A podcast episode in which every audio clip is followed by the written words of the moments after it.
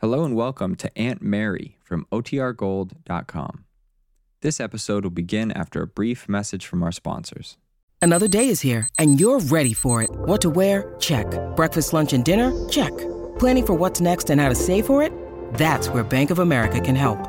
For your financial to dos, Bank of America has experts ready to help get you closer to your goals. Get started at one of our local financial centers or 24-7 in our mobile banking app. Find a location near you at bankofamerica.com slash talk to us. What would you like the power to do?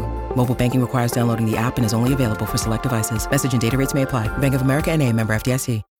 When you need mealtime inspiration, it's worth shopping Kroger, where you'll find over 30,000 mouthwatering choices that excite your inner foodie. And no matter what tasty choice you make, you'll enjoy our everyday low prices, plus extra ways to save, like digital coupons worth over $600 each week. You can also save up to $1 off per gallon at the pump with fuel points. More savings and more inspiring flavors make shopping Kroger worth it every time. Kroger, fresh for everyone. Fuel restrictions apply. Now for our story. Tonight at Aunt Mary Lane's farm, the hum of low voices can be heard from the semi-darkness of the front porch where Aunt Mary and her old friend and helper, Lefty Larkin, are enjoying the cool of the evening.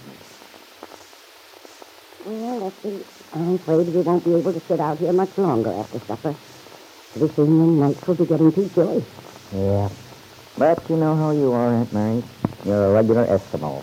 The way you bundle up sometimes and come out even when you can see your breath practically turning into icicles. What an exaggeration, Lefty. The newspaper man in me. I should think it was. Anyway, I guess I'm as much of a fresh air fiend as you are. Mm-hmm. That's why Peggy always has such a struggle getting you into town to see a picture. Well, darn it, those places are always so stuffy. If they'd put air conditioning in it, the Bijou wouldn't mind. Anyway, I'd trade most of those Hollywood productions for a good book any day. I don't know, Lefty. I rather like to see a movie once in a while, especially the musicals. All the young people Mm, singing, dancing.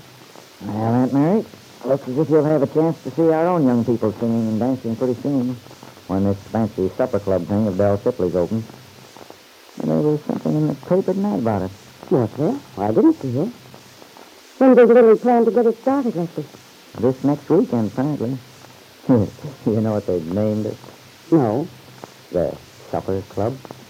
Well, that's what we've been calling it. But it does make a nice name. Friendly, intimate sounding. Yeah. All I say is I hope Wakefield will be friendly to it. Well, shouldn't they be? There's a real need for a place like that. A real need. I know you always thought so, Aunt Mary. But I just wonder if it'll get enough business from the local folks to make it pay. Why shouldn't it? Well, people around here aren't used to that sort of thing. They're liable to fight shy of it. I don't know, Lefty. Bill Shipley's nobody's fool. You must know if it has a chance in a town this size. I confess I don't know for sure, but I'm sure Bill does. Yeah, you're right about Belle's being a smart businesswoman. I guess she wouldn't sink her dough in anything like that if it didn't show some hope of paying off. Well, it isn't just that with Bill. He knows how I had my heart set on getting a place for the youngsters to go. He won't make any money on them. He only intends to charge them 75 cents a couple. Hmm. And she's counting to make her profits on the grown-ups, huh? That's right. Although, to tell you the truth, I believe Bill will be satisfied just to make expenses, at least uh, for the first six months or so.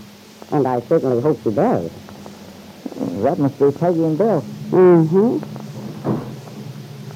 Tonight, Bill. Tomorrow. Peggy certainly sounds happy. Happier than she's been in a long time. Yeah. How are you, Bill? Hello, dear. Did you have a nice time? Oh, wonderful, Aunt Mary. And I suppose the Bijou was as smelly as ever. Oh, Lefty, what a way to talk. Well, it was a good show anyway. Uh, Carl and Mario decided came with us. That was nice. Wasn't it? You fellas seem to be getting along fine. Mm-hmm. Mario's a very strange boy, though, Aunt Mary. How do you mean, dear? I know he can be very charming sometimes. Yes, but he's so moody. You never know what mood he's going to be in. Moods. I don't like moody people myself. Is Mario moody tonight, dear? Well, in a way. You know, when we had dinner there the other night, Mario was a lot of fun after the first few minutes. He was laughing and joking and having a great time. You could tell he's just crazy about Bill. I understand he's pretty crazy about his wife, too. Oh, he is. He just worships her. But what about tonight? Well, he was sort of quiet, didn't say much. And he kept watching Carla all the time. Watching her. How do you mean? Oh, I don't know exactly. Maybe I'm imagining it because of that trouble we had last week. But it is sort of a strange situation. I don't get you. What trouble? I haven't heard about anything happening. Well, there's really nothing much to it, Lefty. It's also so vague. But it seems as if there was a silly rumor going around about Bill and Carla Descartes. What? Of all the fool things, that's silly. Of course it's silly, Lefty. But Bill and I both heard it at separate times. And apparently Mario heard it, too. Well, of course you can't blame him for taking it more seriously than we did. Naturally, we knew there wasn't any truth in it. Ah, small town gossip. And if Descari had any sense, he'd know there wasn't any truth to it, too. Well, he does now. It was just that one day that he acted so rude. The day Bill and I told him we were going to be married. Of course, we didn't know what to think. And then the next day, Carla came over to see Aunt Mary. And Mary said she could tell that Carla was upset about something. Mm-hmm. And she finally came out with it. She was afraid Mario had hurt Bill's feelings. And Peggy's, too. I don't wonder. Anyway, she had what seemed to me to be a very sensible idea. She wanted Bill and Peggy to go over to their place for dinner. I know she felt that if they all got together, had a good time, Mario would realize how foolish it was to believe any malicious story he may have heard. Well, I don't know as I'd have gone if I'd been Peggy and Bill. Not unless Mario apologized first. Well, we didn't feel much like it, considering the way Mario had acted. And I don't blame him. Betsy. Well, I don't. Well, anyway, the next day I saw Mario and we had a little talk. And I believe he realized how foolish it was of him to doubt Carly even for a minute. And you know, once he admitted that, he was like a different person. So, to prove Aunt Mary, we went over there. We had a wonderful time, too. But tonight, Mario is sort of gloomy again. Hmm, I guess it's just that he's moody.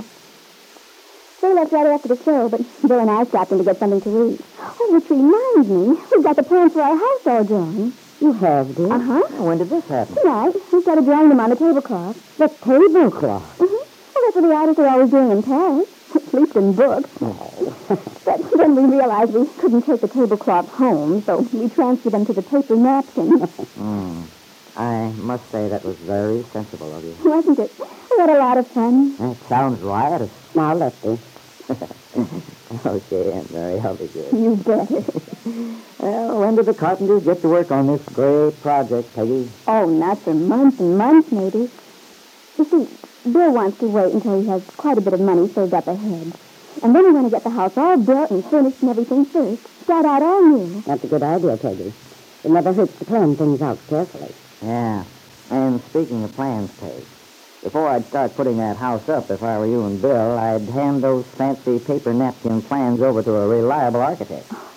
Bill may know his way around so far as loans and agriculture go, but what he doesn't know about stresses and strains would probably fill a couple of books. Well, of course, we'll have real plans drawn up before we start, Lefty. Well, you never can tell what love will do. Oh, you. Goodness, we aren't that dumb. Well, I think I'll go in. I'm a little tired. Night, Aunt Mary. Night, Lefty. Good night, dear. Sleep well. Good night. I don't think she heard you, Lefty. Oh, well. Something wrong, Lefty? No, Aunt Mary. Isn't Peggy cheerful and happy lately? Making plans with Bill. Looking forward to a new life. Yeah. I know she's looking forward to it, and that's what gives me a little chill every once in a while. I hate to have her disappointed. Do you think there's any reason she will be? I wonder. But Lefty, I know, Aunt Mary. Trouble with me is I have a memory like an elephant. It's not that I hold it against Bill, but I can't help feeling that boy's bad news for Peggy. He has been in the past, and he probably will be in the future. that's ridiculous. Well, I've got a theory that some people draw bad luck like a magnet draws nails. And I'm very much afraid Bill needs one of them. Now, take this to scary thing. But Lefty, surely you don't really believe there's anything in that story. No, of course I don't. I know that Bill's in love with Peggy. I also know he wouldn't look at another girl. And I believe he's honorable enough so that if he did, he wouldn't take on a married woman or wife of a friend of his. I should hope so. And yet, well, it seems as if trouble just naturally seeks that guy out. And if Peggy's around him, it'll touch her, too. That's what bothers me, Aunt Mary. Uh, Look at it this way. It's hard enough to understand how a story like that gets started in the first place. But if it does, why does Bill's name have to be mixed up in it? Why not Joe Blow instead? That's what I don't get. Why is Bill always in the center of whatever bad luck happens to be around? There's an answer to that, Lefty. A very simple answer. The reason why bad luck seems to dog Bill Meade is that his ex-father-in-law, Ben Calvert, has always been at the bottom of it. It's Ben in his hatred who is plotting to destroy not only the happiness of Bill and Peggy, but of Mario and Carla Descari as well.